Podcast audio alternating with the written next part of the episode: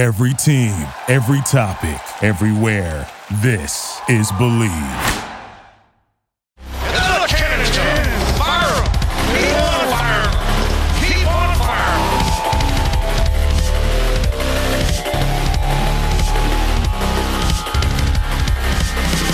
Hello and welcome, ladies and gentlemen, to a brand new edition of the Cannon Fire Podcast. I'm your host, as always, Rhett Matthew, joined alongside me, my good buddy and co-host from BucsNation.com, Evan Wanish. Joining us on the show this week, very good friend of the pod. Pleasure to have him back, Mr. Gene Thomas from Buc What You Heard, one of the OG Tampa Bay Buccaneer podcasts around town. Boys, how we feeling? I'm doing good. Uh, you know, happy to happy to finally have Gene back on. He's called in a few times when we've done our call-in shows, and uh, finally happy to, uh, to to to have him on here.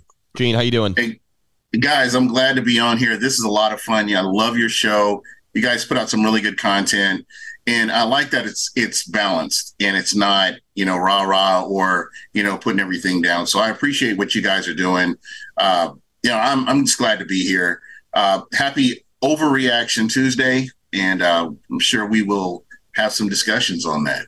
Yeah, we always try to, you know, shoot people straight on this show. We've never tried to mislead our listeners by any stretch of the imagination. We never want to come on here and and like you said, it's okay to be rah rah. Like I think there's entertainment yeah. value in rah rah. I, I I personally do not want to listen to a podcast or a show that does not like the team that they are talking about. But again, like you said, this is an interesting year just because not only the attention that has shifted from the team, but the expectations that have now shifted from the Tom Brady era to now what we call, uh, I guess, the Baker Mayfield era until it isn't. But Gene, let me ask you this: We spent a lot of time on Sunday afternoon breaking down the game, and a lot of things the Bucs did well. But you know, since then we've had a little more time to watch the game again. Some more things have mm-hmm. come out. People have watched film and we've had a little more time to digest what that week one performance for Tampa Bay actually looked like in the grand scheme right. of, of how this season is going to play out. So, Gene, let me ask you first and foremost, what are your thoughts on the week one game and where this Bucs team is right now? Um, my theme from the beginning, from you know preseason, has been cautiously optimistic, and and I don't think the Bucs have really let me down. I've seen uh, market improvement from the game against the Steelers up until right now. We've continuously saw improvement. The, we're not talking about turnovers. This will not be a conversation that we have in the show. Uh, we're not talking about penalties. I mean, what are you talking about? 19 yards in penalties. I mean, the Bucs have done what they needed to do to to get the win. And then you know we we haven't you know we talk about the turnovers that they the defense give has given the Bucs. Uh, I think if you if you in the grand scheme, I guess if you look at this, this is game four of the preseason uh, prior to uh, the changeup that we had, where we've gone to three preseason games. So basically, to me, this is the first game that we've gotten to see all the starters working together, all the starters doing what they need to do to become a cohesive unit throughout the season, and we've gotten to see uh, we've gotten to see gameplay from people that you know in the offseason we weren't even mentioning their names because they weren't on the team. I mean uh, you you look at the touchdown um the wide who is our wide receiver that just who help me out here i'm trey palmer? Trey palmer. Mm-hmm. uh touchdown trey palmer. We would not if you if you go back to march we weren't even talking about trey palmer. Trey palmer was not part of this conversation. Uh cody mauch not a, not a part of the conversation but here we have guys that have been drafted. They've come in and they're contributing to this team. And these are young guys too. Mm-hmm. Uh, you, you've got quite a youth movement going on right now with the Buccaneers, so it's it's encouraging. And it's just it, for me, it's hard to find negatives. Um, I will take this as a starting point, and then we'll go through the next six games and see what you have consistent. And I, I think I encourage fans to do that. I don't encourage fans to say, oh, okay, we won this game, we're going to go undefeated. We can't do that. Yeah. We can't look at this team like that. We can look at the positives and we can look at the negatives and say, hey, where have you improved on this? And I know we're going to have bumps in the roads because this is still a new offensive coordinator and this is still a new offensive scheme, but I really believe that this offense will eventually complement what we saw on defense. Yeah, I think you bring up a lot of good points, especially about the, you know, after week one, it's it is funny. Uh, I we mentioned on our our post game show there was a caller and they asked about uh, they said okay do you think it'd be a success if the bucs you know just barely make the playoffs or it was like a deep playoff run? And i just started laughing. I was like you know it's two weeks ago it was oh the bucs are to be getting caleb williams and this and that mm. and now you know one win later and it's how yeah. deep of a playoff run can they have? So it's uh it's always important to remember like you can enjoy the win for sure and absolutely enjoy the win but at the same time it's one of 17 and if they lose the other 16 it doesn't matter. Now they probably won't lose the other 16. They, they're not going to lose all of them, but they're also not going to win all of them either. So uh, I do think it's important to celebrate the win and be happy uh, oh, about yeah. it. But like at the same time, you know, stay a little bit level headed that like there's going to be, especially with, uh, like you said, a young team, mm-hmm. there's going to be a lot of frustrating points at, at certain points in the season. Well, well, the fact that the Bucs are such a young team is honestly one of my favorite talking points about this season. You know, the youth movement reliance along the this roster. We talked about all the things that are going to have to go well for the Bucs, and a majority of them stem from just sheer inexperience. How are these guys going to do? When you talk about both sides of the trenches, right? It's young, young depth on the defensive line. They rotated in and out. They looked fresh, and I like the way that they were used. Hopefully, we can see Calijah Kancey bounce back and become a factor later on in the season on the offensive line. We talk about the inexperience. You know, shout out to Cody Mauch went out there and played 100% of the snaps on Sunday after showing up with the back injury on the injury report. But, you know, the cohesive unit of that offensive line is yet to be determined in the long term because we've seen them play one game and not look awful. Uh, it was definitely a rough first half. Don't get me wrong. I think oh, yeah. Danielle Hunter uh, did a lot of damage to Luke Goedeke and, and certainly brought him up to speed for where he's going to be uh, as far as the pass rushers he's going to be facing the next couple of weeks. But you know, those quick, guys have to build could, consistency. If I, could, if I, could, jump in here real quick, when you talk about the offensive line, um, I want to give props to the defensive coordinator and the play calling that he was doing against this offensive line.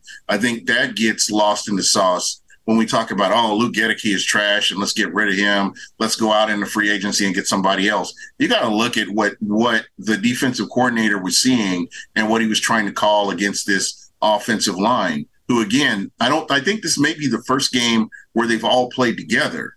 And I, again, and this is not making excuses. I'm just looking at this, you know, 10,000, you know, 10,000 miles in the air looking down. Mm-hmm. This is what I'm seeing that these guys they did pretty good and they continued to improve as the season as the game progressed it wasn't like oh they were trash throughout the whole game they had their bumps in the road but for the most part they did what they needed to do the noticeable adjustment between the first half offense and the second half offense is really what I think we do need to give Dave Canales credit for. Mm-hmm. Todd Bowles even Absolutely. praised him in the post game, saying that you know the work he did making adjustments in the second half for that offense to go out there and do just enough to win the game I mean, clearly it worked. You know, this is an right. inexperienced offensive unit. And uh, what they were able to do in the second half, we can talk about how well Baker Mayfield played and how well everyone else stepped up. But just like you said, a lot of it has to go back and do with with with coaching, with how he yeah. put those guys in a situation to go out there and succeed. Minnesota took away a lot of the play action from Tampa Bay in that first half. I mean, they pinned their ears back and that pressure was getting there. You know, Baker did yeah. not look comfortable until right around the third quarter. I mean, that last drive of the first half when the Bucs ran the two minute ultimately wind up with the score. You know, but it, it took them a little time to settle in, and yeah, it's going to take a few more weeks. We talk about the growing pains, but um, I like a lot of what I've seen so far with Dave Canales. Before this game, he was checking all the boxes, and now when the Bucs are in a situation where hey, this isn't working for us. We're forced to make some adjustments here. Canales has already proved that he's capable of doing that. Is it going to win them games every week? We have yet to find out. But the fact that we have already seen him put an effort into changing how this team looks over two halves of football, I mean, it's it's much more of a welcome change for people who did not see the same thing with Byron Leftwich after however many seasons he was here. Yeah, I, I, think you're you're seeing a, a big difference there, and really, I mean, you know, it's not like Dave Canales was some you know, highly sought after you know offensive coordinator candidate, but this is why they hired him in Tampa Bay. Like like that's the, the reason why why you do that. Um, so, you know, I, I do think it is important uh, for for the adjustments that he made. It's something that uh, Bucs fans have been screaming for, right? For, I mean, I mean, even past even before Byron Leftwich, like this, this wasn't just a Byron Leftwich thing. Um, um, it was, but before that too, when the Bucs were really struggling, when they just also didn't have the talent, it was more frustrating when they had the talent and the offense w- wouldn't make adjustments because the coaching staff. then you know, back in 2018, 2017, some of those teams just didn't have enough talent, and the coaches not making adjustments. It's a bad recipe. But uh, for Dave Canales, you know, he has lost some talent on the offensive side of the ball. Russell Gage going down, a lot of offensive line reshuffling. I still think they they did downgrade a quarterback. Like I know a lot of people are going to say, well, Tom Brady wasn't that great last year. I still think it's a downgrade at quarterback. So it is a little bit of a loss of talent, but the coaching makes up for that. And, and I think you saw that on Sunday. Like you said, Rhett, is it going to work every single time?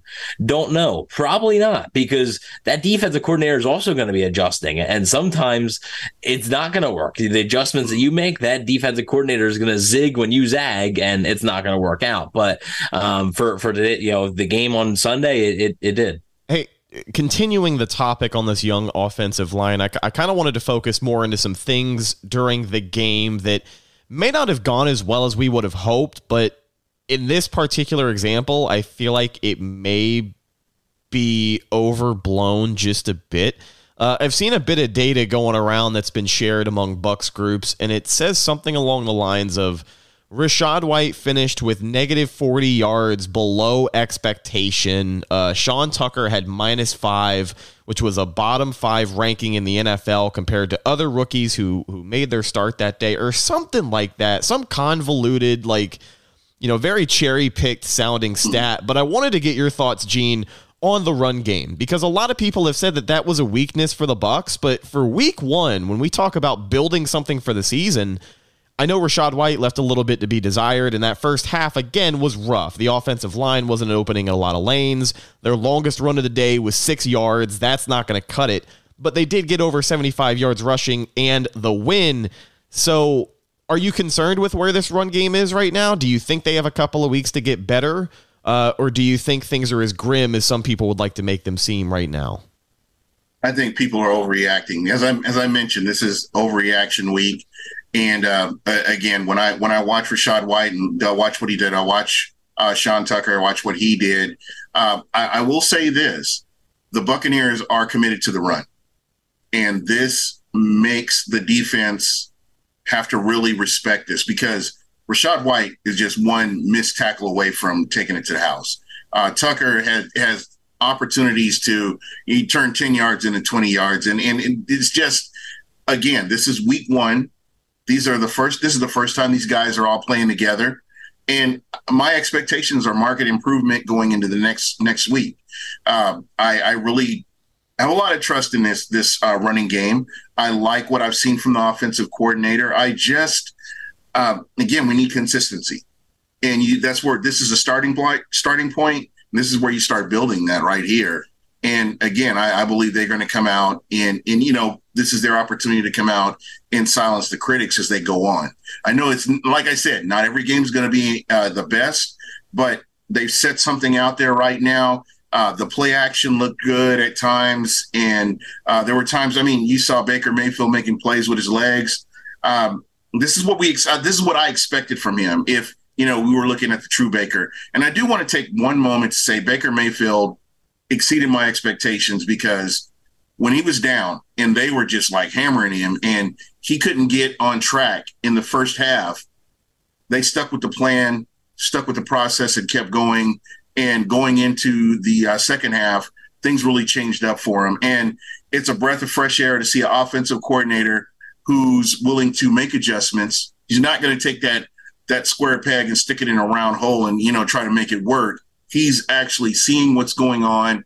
Hey, you know, I know what you can do. Let's do this. Let's make these adjustments. And we saw it. It was obvious that they had made adjustments from the first half to the second half. And lastly, I hate Byron Leftwich even more after watching this offensive coordinator through preseason up till now. I dislike that guy even more just because of his stubbornness and not willing to to try to do that. But again, that may be how he's wired. I don't know, but it just it was frustrating last year, but it's a breath of fresh air to see that this year. I'm glad you brought up Baker Mayfield because that's actually the next thing I wanted to ask you. What are your thoughts on Baker? You already said he exceeded your week one expectations, as he did mine. I know when someone looks at the at, at, at the box score and they look at Baker's numbers for the day and they say, oh, he only threw for two touchdowns and 200 something yards, it's kind of a pedestrian day.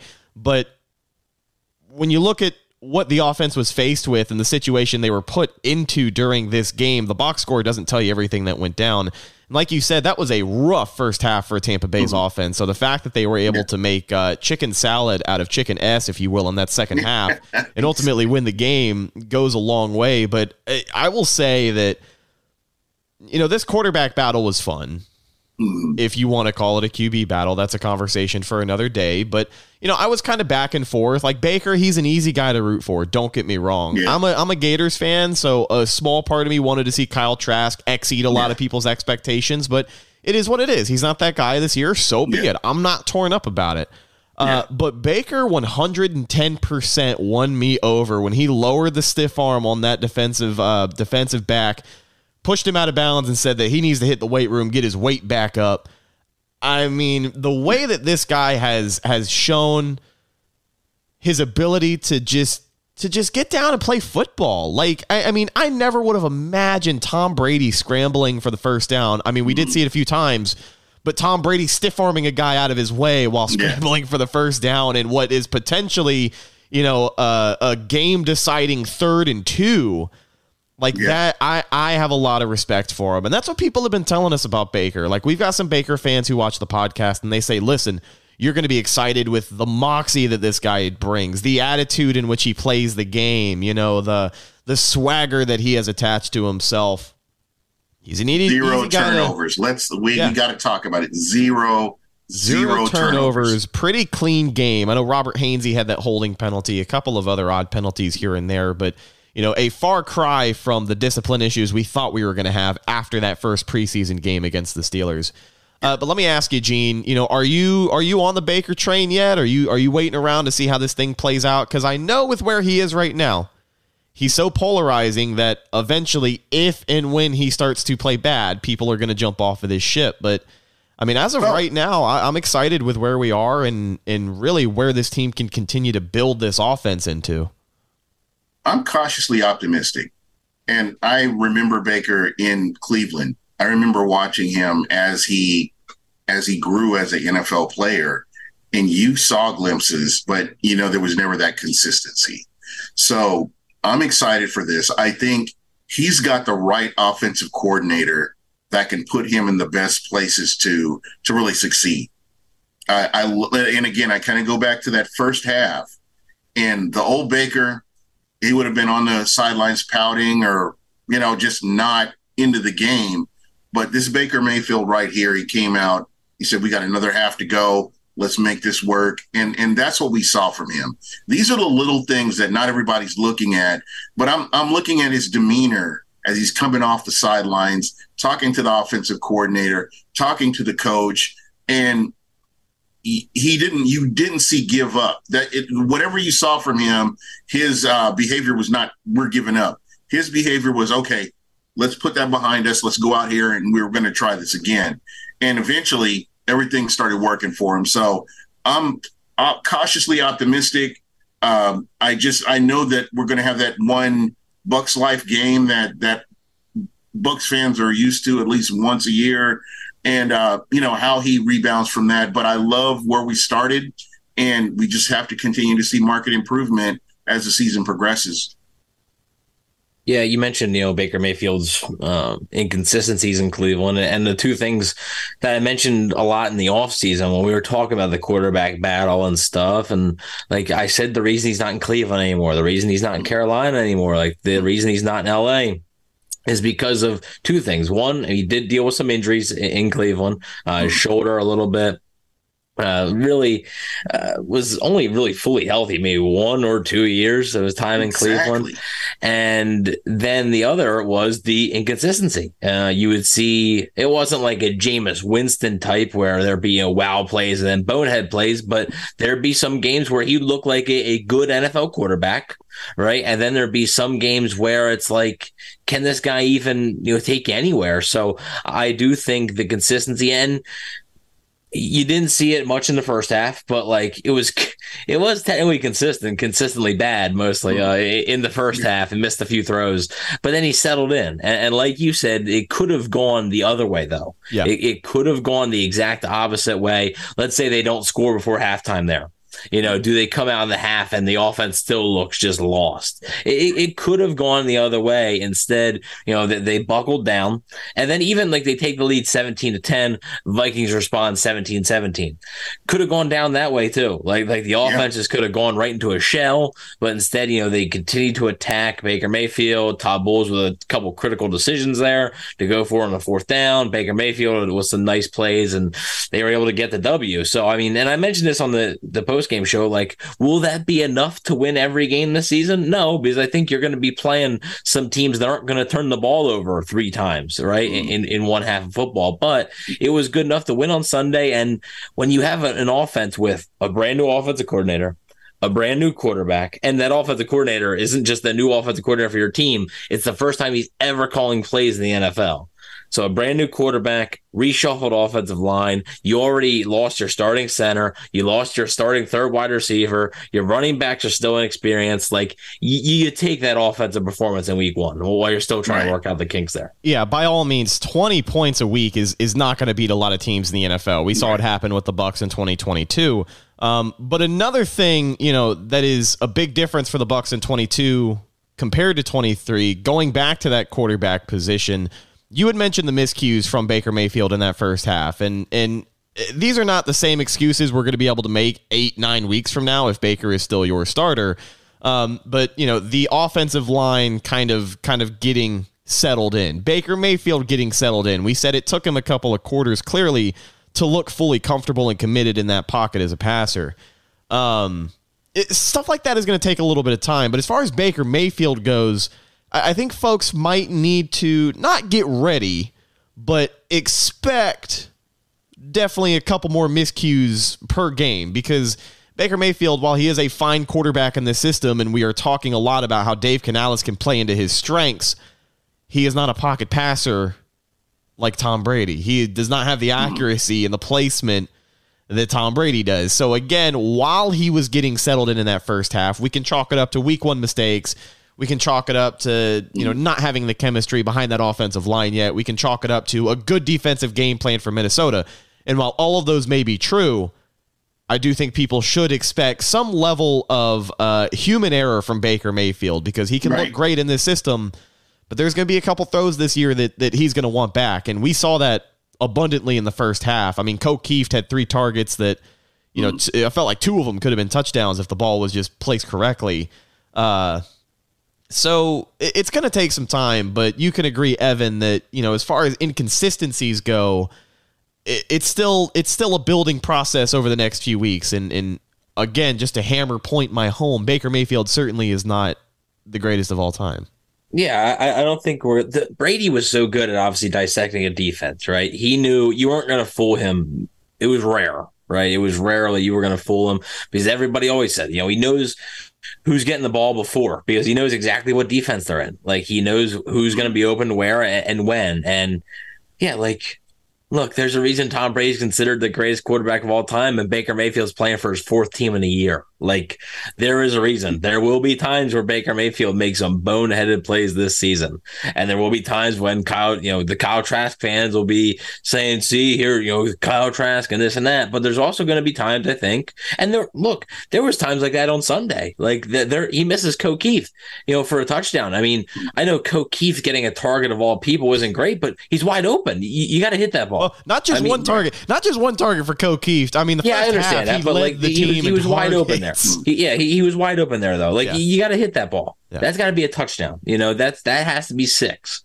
Um, you know, there, there was there was a few other plays where like yeah, it didn't look good. Like he was, I think Baker before that drive, before the second half, was three of 12 passing. Like it just, it wasn't that good, but you got the other side of Baker as well. So I like, I just think this is what you're in for this season. You just hope that, again, just like Gene mentioned earlier, you hope the turnovers are limited because that's been an issue with Baker in the past. So, and if he can limit the turnovers and just be, I know it's a boring thing, but kind of be like this game manager that just doesn't make the crucial mistake.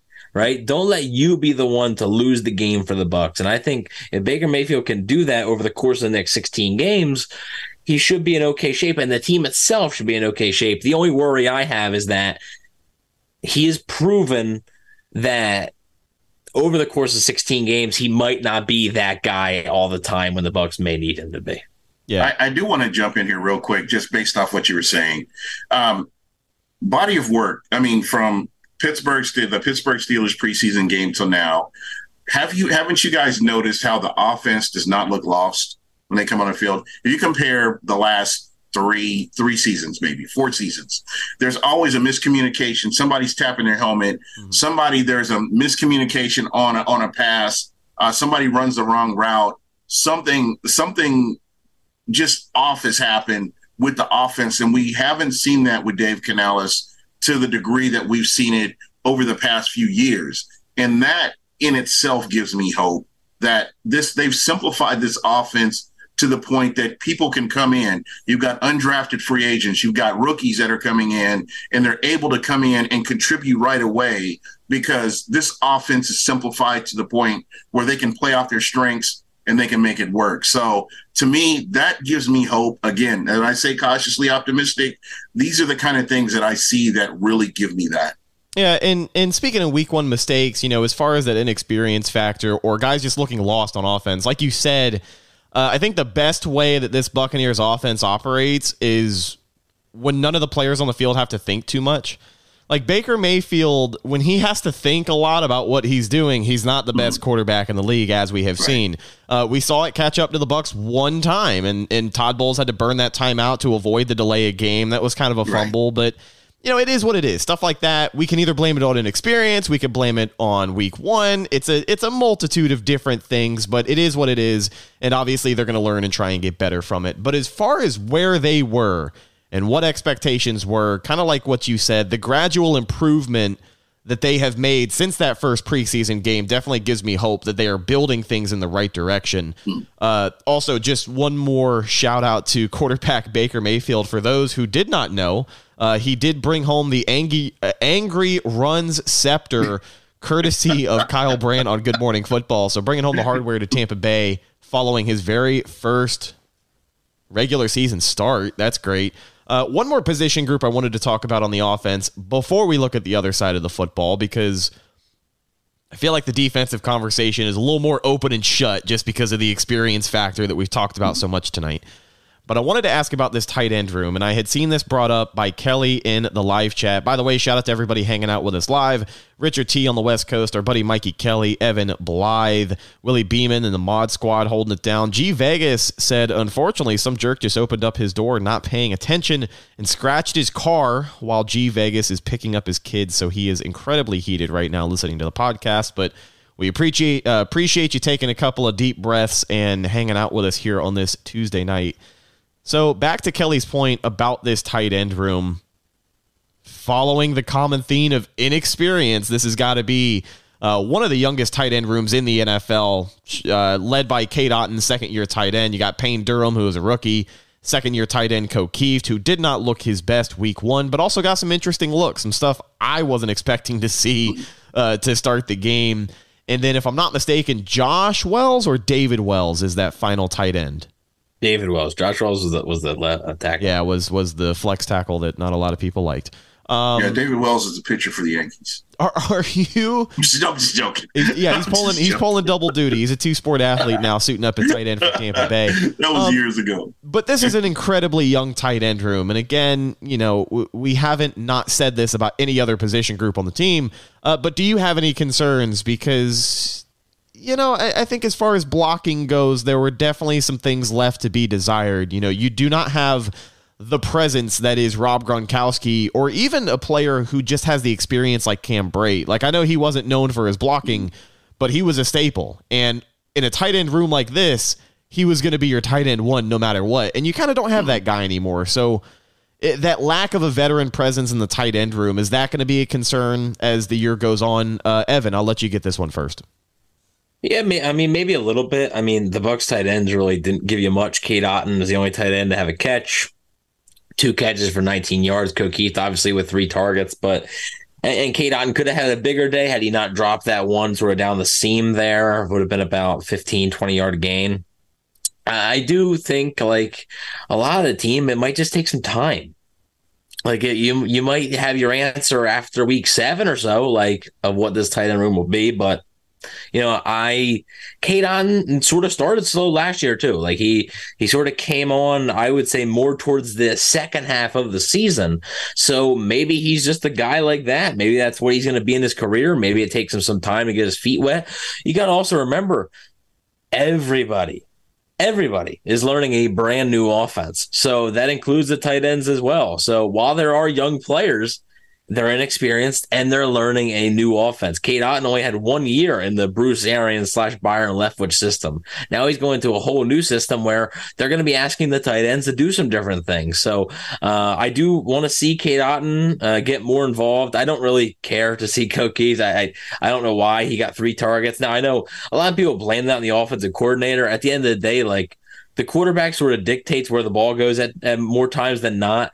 Obviously, Ko should have had a touchdown, and Baker Mayfield does hit him there. Um, but like I am looking forward to seeing Cade Otton more and more because, like I said, he he was an impact player for the Bucs down the stretch for their offense, and uh, I do think he has not like star potential. I don't think he's ever going to be a top five, maybe not even top ten tight end in the entire league. But you can't tell me he can't be a serviceable starting tight end. So I am looking for a little bit more. I'm not hitting the panic button yet, though, on the tight end room. All right. Um, I'm I'm right there with you, man. That, that you pretty much summed everything up for me. Uh, I'm not worried about these tight ends. The tight ends were not as much of a factor last year, just because of the way that that offense was schemed.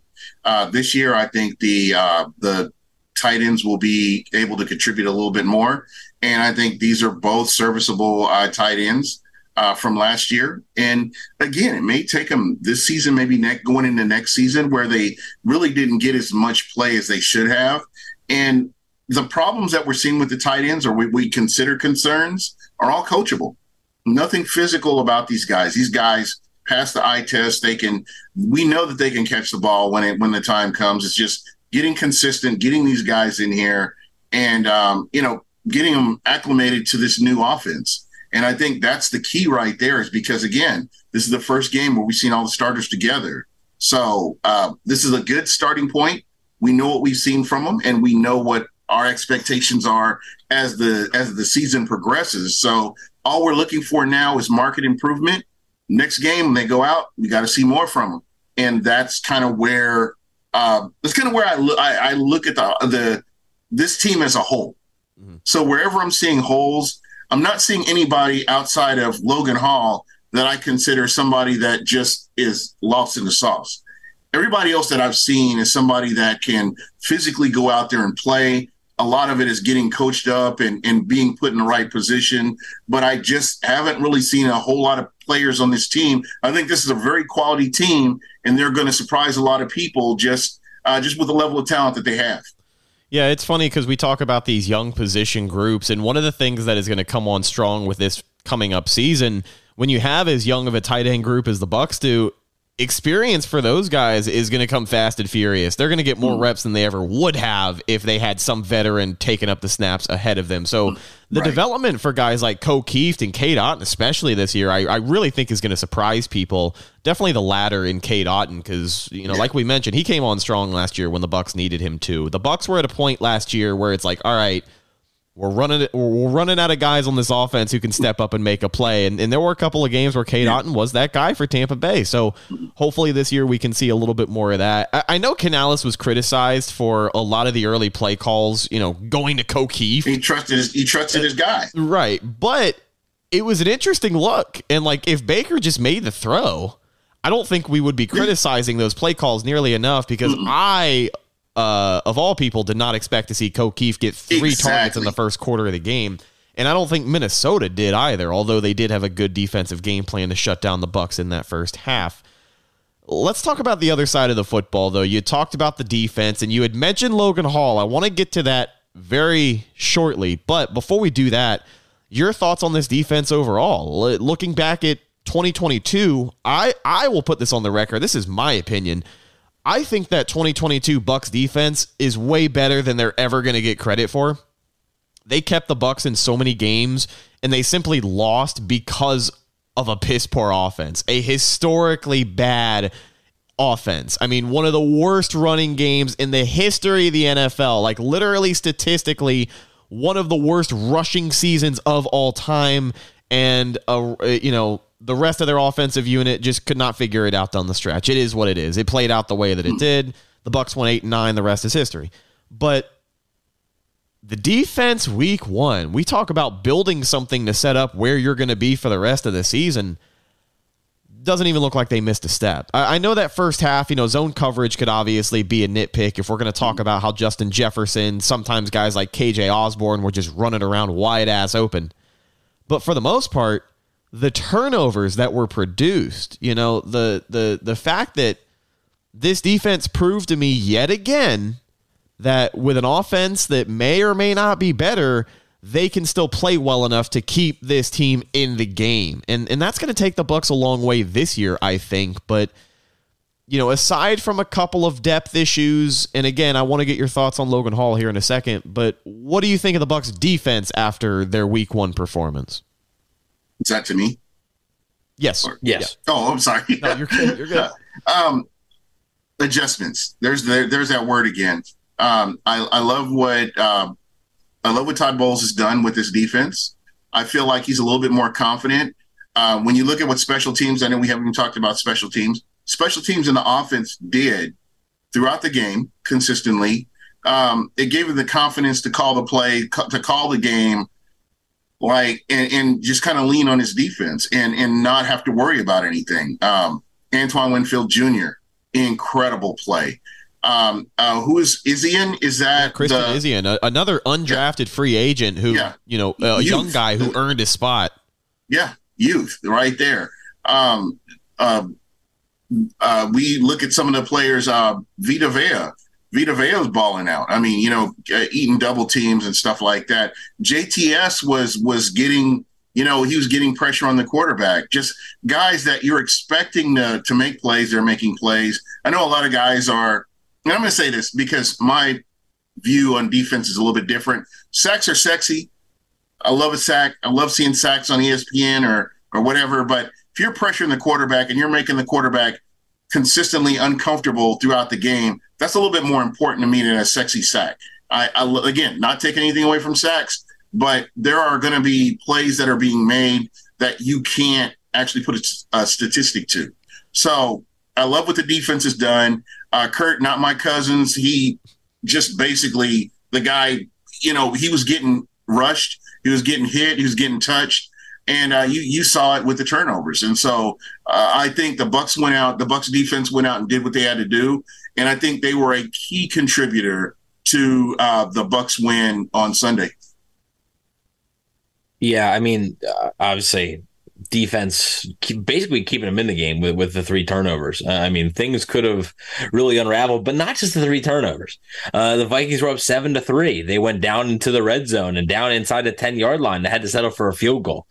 I talked about it on the post game show. I think if it's fourteen to three, I think it's a whole different game. I, I really do think it's a, a different game. I think the entire game turns out differently. The Bucs probably lose.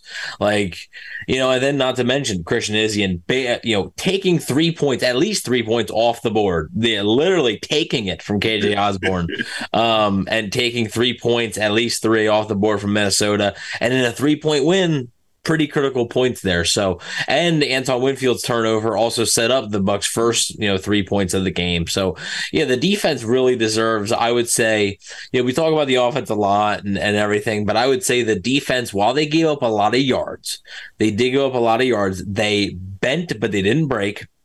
And they were able to force turnovers. Now, is three turnovers in a single half is that sustainable? Probably not. So, like, yeah, they are going to need to play better over the course of a 17 game season. But for week one, you know, they got the job done and they gave the offense as many chances as possible to go out and win the game, and the offense rewarded them with that. So, um, I am pretty encouraged by what you saw, and that's you know that's the reason why like people are saying, oh, the Bucs are going to go two and 15, they're going to go three and 14, stuff like that. It's like okay, with the defense, you know, the offense could like before the season, right? The offense right, could right. have been the offense could have been a disaster. Like the offense could have been an offense of a three and 14, four and 13, whatever team, right? Exactly. But the defense just was going to be too good. Like everybody knew that. Like the defense on this team was going to be too well, good. Well, to, did every did everybody that. know that? You know, all the people picking the Bucs to only win one no, or two uh, games. You, you got you have to say the people in the Bay Area, in yeah, the, yeah, in the yeah, Tampa like, Bay area. let's let's let's put it that way because yeah. anybody outside of that three letter network, four letter network,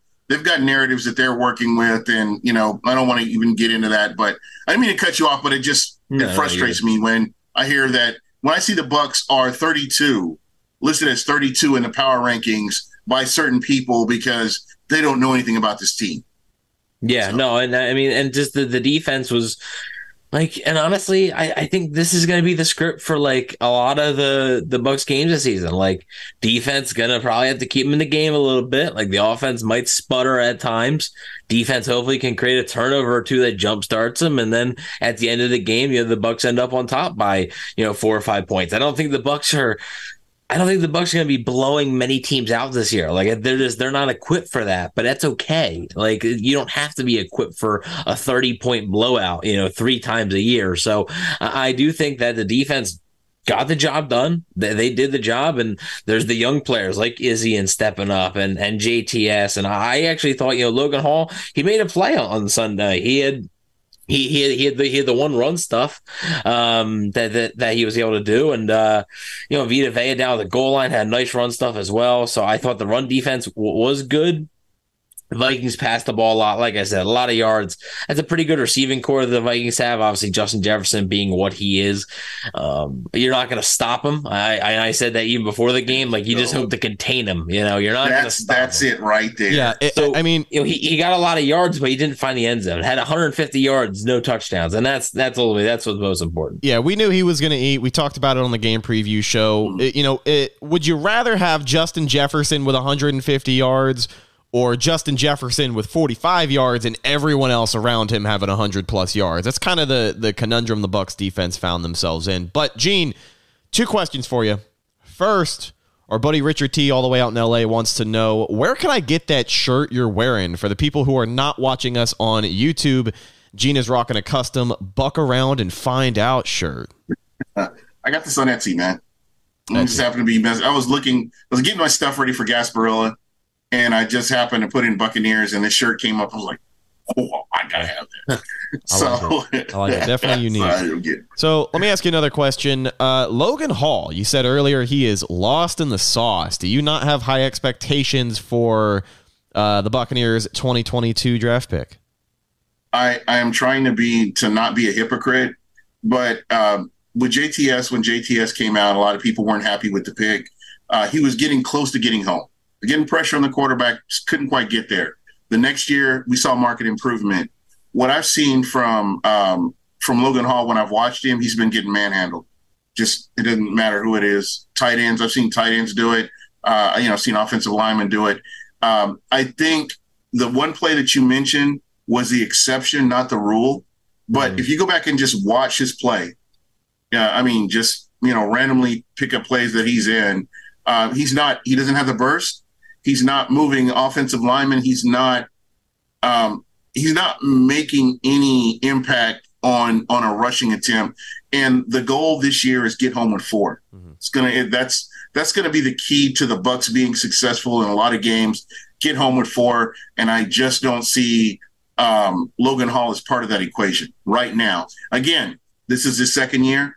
Um, I always give people three years to get an idea of what they what they are. One year might be a fluke. Second year maybe um, you you look at the the behaviors of that player, and if they if it kind of coincides with the previous year, you you know he's trending upward. But if you have a guy that's just continuously getting manhandled, he's like it's like his heart isn't in it. I don't I don't want to say that, but what it looks like to me, where he's just getting moved around. Yeah, and that is frustrating for me. There are other players that could have made this team that you know are sitting out because this guy was drafted. So again, he's got to he's got to do better. You got to see market improvement throughout this season. Uh, otherwise, uh, you know, that's just kind of what you get. But yeah, he did have that one tackle for loss. But was that the exception or was that the rule? Yeah, with the youth movement mantra the Bucs are going to be following this season, guy like Logan Hall certainly going to get the reps that people have been mm-hmm. looking for, Absolutely. the ones that he didn't get last year. Uh, mm-hmm. He will be heavily involved in that rotation, and hopefully he can make some more plays. Because, like you said, I, I, think personally, I think he just needs the reps. Like he he really wasn't on the field last year. Mm-hmm. He, wasn't. I don't know what his one hundred percent count was. And again, that, that's just like my first observation. Yeah, Anytime no. that I've seen him, I, I just haven't seen the burst. That was like that tackle for loss was like so okay, here we yeah. go. I, I could see that, but it wasn't uh, consistent. So again, you know, three years. I always look at players. People are like, "Oh, he's a bust. His rookie year, he's a bust." No, you have to give him time to to progress, get it, get acclimated to the defense, and get put into positions when they get an opportunity to make plays. They have to make those plays. If not, you kind of add that to the behaviors that you've seen, uh, you know, consistently, and that's kind of how you build your idea whether he's going to make it or not. All right, I wanted to save this topic to wrap up this week's show. And I know it's going to be a heavy topic. And Gene, I haven't heard your opinion too much on the matter. Mike Evans scored a touchdown for Tampa Bay, first one of the season against Minnesota last Sunday. Uh, scored that touchdown, noticeably did not celebrate at all with any of his teammates, ignored everybody, walked to the sideline, sat down. Now, that part I'm not worried about because a lot of people know, based off of common sense, Mike Evans is in straight business mode this year. You know, he he made it clear that listen, if the Bucs do not want to sign this deadline or they don't want to sign a contract by the deadline that his agent set, then he's going to focus on playing the best ball that he can. And regardless of a couple of drops week 1, uh he went out there and did that. You know what I mean? He went out there and I think played to the best of his ability for sure. Um but one do you think this mentality from Mike Evans is going to become an issue at some point this season? We talked about it on the last show. I want to get your thoughts. Uh, the Bucs have yet to name team captains. Still no official team captains on the team. Mike Evans has been one for the last four years. So, is that going to potentially be an issue? And uh, in your opinion, should the Bucs pay Mike Evans at the end of the season? Um, and I'm talking as as a fan. I'm going to say yes. Uh, I, we've seen he's consistently been that guy. yes, they should James pay him. Not yes that it's going to yeah, be. You, yes, you need you. We need to pay him. Yeah. Okay. uh, he is the face. He is the face of the franchise. And and again, I'm just saying this as a fan. Mm-hmm. I understand this is business. I know somebody's going to come in the chat and say, "But what about business?" No, I'm talking as a fan. Um, if you're a season ticket holder, that's the guy you're you're coming to see is Mike Evans. You know, you're not coming to see some other guy that they're bringing in off the street. You're coming to see Mike Evans. You've got a guy who's the greatest offensive weapon the Bucs have ever seen. I've seen Kevin House. I've seen Keenan McCardle. I've seen Joe Jurevicius. I've seen uh, James or James Wilder. I've seen all these players, and when I look at Mike Evans, uh, Vincent Jackson, Mike Williams, R.I.P. to yeah, Mike Williams, and um, again, nobody stands out like Mike Evans has. Mike Evans has deserved this. I understand how the contracts work, and you, um, you know, where he's you know, giving up money to where he's gotten the money on the back end, but he's made the sacrifice at that time and uh, helped the Bucs to bring players in, and he's done that on multiple occasions. I mean, he's just been the ultimate team player, and I can't even talk about, I can't even begin to talk about what he's done, what he's meant for the Tampa Bay area. And so I factor all that stuff in, and I say that to say this: the guy has not let up. I mean, last year he played, he balled out last year, and no injuries. He, he was healthy. He was taking care of his body. He was a, you know, he was a factor. I mean, I remember this guy sitting here talking to the quitter uh, in the New York Jets game, trying to calm him down, mm-hmm. and and just the, the, leadership that he has. I mean, there, there's, I guess, there's so many different things that I think of when I think about Mike Evans, and I am wearing a Mike Evans jersey or a Mike Evans T-shirt every game this year, uh, just because I support the man that much. And uh, again, the Bucs need to pay him. I, I, I would make the exception. You look at some of the people that they've overpaid at times, and when you look at Mike Evans, Mike Evans statistically, um, and you know what he's meant for the uh, you know the rest of the uh, community, uh, you you have to pay the guy. But I'll get off my. No, by by all means, keep going. But but I do agree. Um, I'm glad that you highlighted that you're looking at this from the fan perspective because there's always going to be two lenses you can wear when looking at the business that is the National Football League. And you're going to have your opinion as a fan. You're going to have your opinion as someone who's like, listen, from the point of view of the general manager who is now paying the bills for putting together the Super Bowl roster, you know, for for unfortunately Mike Evans, who now is just a victim of bad timing. Like I think two years ago, the Bucs would have certainly got this deal done.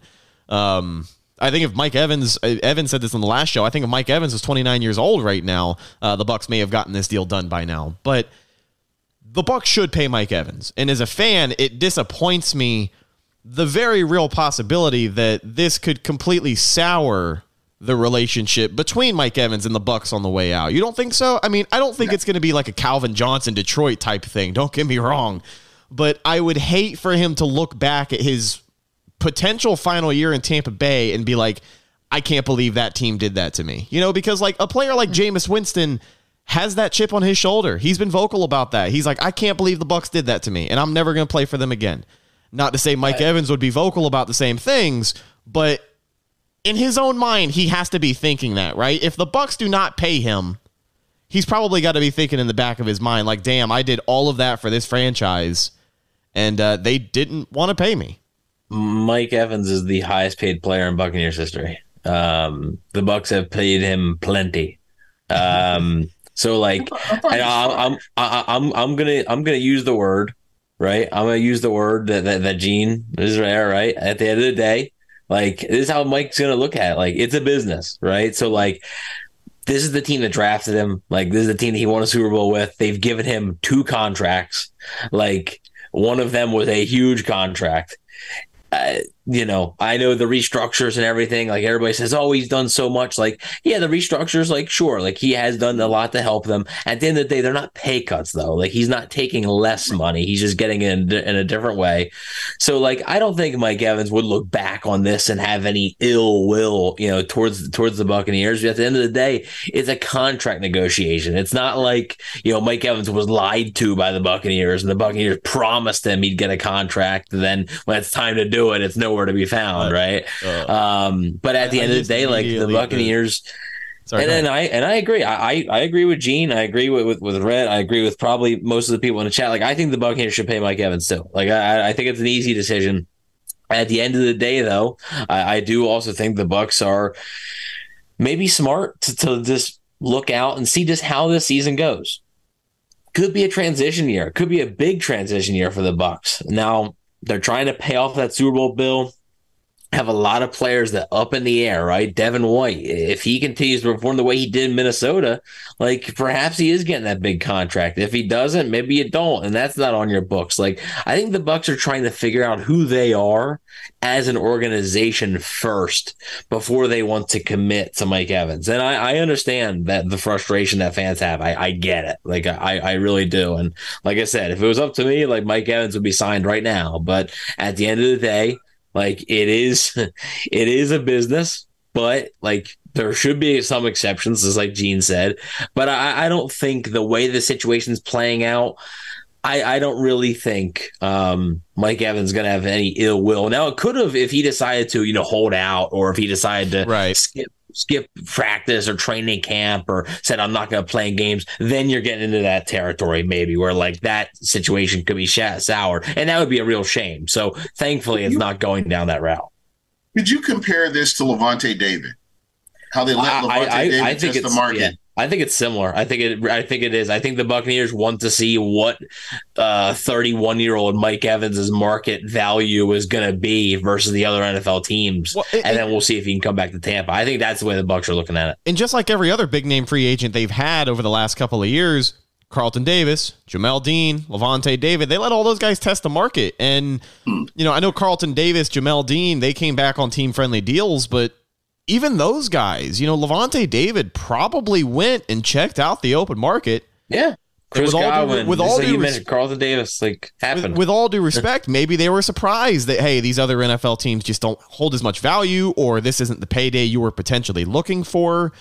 Um, so I, I do think that ultimately, I do think ultimately the Bucs are going to get Mike back, and I think this is going to play out something like that, where he does get the opportunity to talk to uh, talk to some other teams. You know, see what kind of offers he can get. I think the Bucs are going to bust their ass to get him back. From, but from the business perspective, from the team building perspective, I, I will put a bow on it with this. The Bucs are just looking at the other pieces they're going to have to pay, and Tristan Wirfs, Antoine Winfield Jr., Chris Godwin, I believe next season. well, it would be Wirfs and Godwin would be 2025. Yes, uh, you know those three players alone are close to forty percent of your payroll, and for the Bucs, unfortunately, this season uh, they have forty-two percent of their payroll taken up by players who do not play for the team. Russell Gage, Tom Brady, and Ryan Jensen being those players. So for Mike Evans, if the Bucs were not in the situation they were now, I think that contract would have been signed. But from the team building perspective, the the the pieces that have yet to be paid for the Bucs, you're gonna you're gonna count on that youth as more of a sure thing. I think the Bucs are much more comfortable paying Chris Godwin twenty plus million dollars a year at this point than potentially Mike Evans after this season. And that's unfortunate because again, as a fan, Mike Evans deserves it. Mm-hmm. But from a team building perspective, I, I think the way that this plays out, if you're the Bucs, you're either gonna have to wager bets on riding it out with Mike Evans for the next couple of years, which is a very strong uncertainty, or you're going to rely on the youth of a guy who's a couple of years younger and Chris Godwin, who I think what just turned 27. Something like that, yeah. And Um, what's what's intriguing here is historically, if you look at the Bucs going back, let's go back to the 80s. They have never had a roster this loaded with this many uncertainties on who you bring in. I'm, I'm even talking about the uh, original Super Bowl team. You look at this roster, and they're continually because they've done well with drafting, they've done well with free agency. You're continually having to look at these high salary guys, try to keep them here to um, keep this team whole. And uh, fans, we haven't, we've never seen this before. So this is, you kind of have to trust the process and hope that that's what we're we're we're looking at here is a general manager that will bring the best of the best in and make it work from there. Yeah, usually in the era of bad teams, you've got one or two guys on that team who you really got to worry about come contract time. You know, the cycle of players in and out, you never have talent build up to that level to where it's like, man, now we got five guys on this team. We got to figure out how to pay. And all five of them could potentially break the market that they are in. Uh, but Evan, Oh, your final thoughts here on the Mike Evans topic. yeah, back in 2018, there was, it was easy to re-sign Mike Evans. Like, you know, it, it was easy to, to re-sign, you know, Mike Evans and easy to re-sign Ali Marpet to a new deal. And let's re-sign Adam Humphries and Cameron Brate. Let's, you know, because you're right. When you have a bunch of pieces, when you only have four or five pieces you want to keep, you can afford to give those four or five pieces pretty much whatever they want. So, um, yeah, and, and ultimately though, I just wanted to piggyback uh, off of what you said, Rhett, where like this is way too early. We have an entire football season to get to, and not only an entire football season, basically almost an entire offseason uh, free agency period to get to. But I do think that ultimately it's going to be a very, very stressful time and nerve wracking time for Bucs fans. But I do think Mike Evans probably returns to the Buccaneers um, on a two or three year deal. I would guess to finish his career in Tampa. But I do think it's going to be a couple of very nerve wracking weeks uh, in free agency for Bucs fans. But I do think just like Lavonte David, you're going to see all the things. Oh, Mike Evans testing the market. Team X is interested in Mike Evans. Team Z is interested in Mike Evans. And then I do think Mike Evans ends up returning to the Bucs. Like I said, could be wrong. A lot, a lot, a lot can happen in those what how many months it is. But um I do think at this moment right now, if I had to completely guess, uh, I'd say Mike Evans probably coming back. Although it wouldn't like wouldn't if you tell me Mike Evans is playing for another team next year, I don't think it's preposterous, right? Because I mean we've gotten to this point now. Like it's he is going to hit free agency. Like it, I think it's going to happen. I just think he's probably going to return to Tampa. I would be nauseous to see him in a Giants uniform next year. Uh, Evan thinks throw. Mike will be back. I think Mike will be back come free agent time. Gene, what do you think of Mike Evans? Will he be back? Yes, he has to be back. He is a Buccaneer. He's nothing else.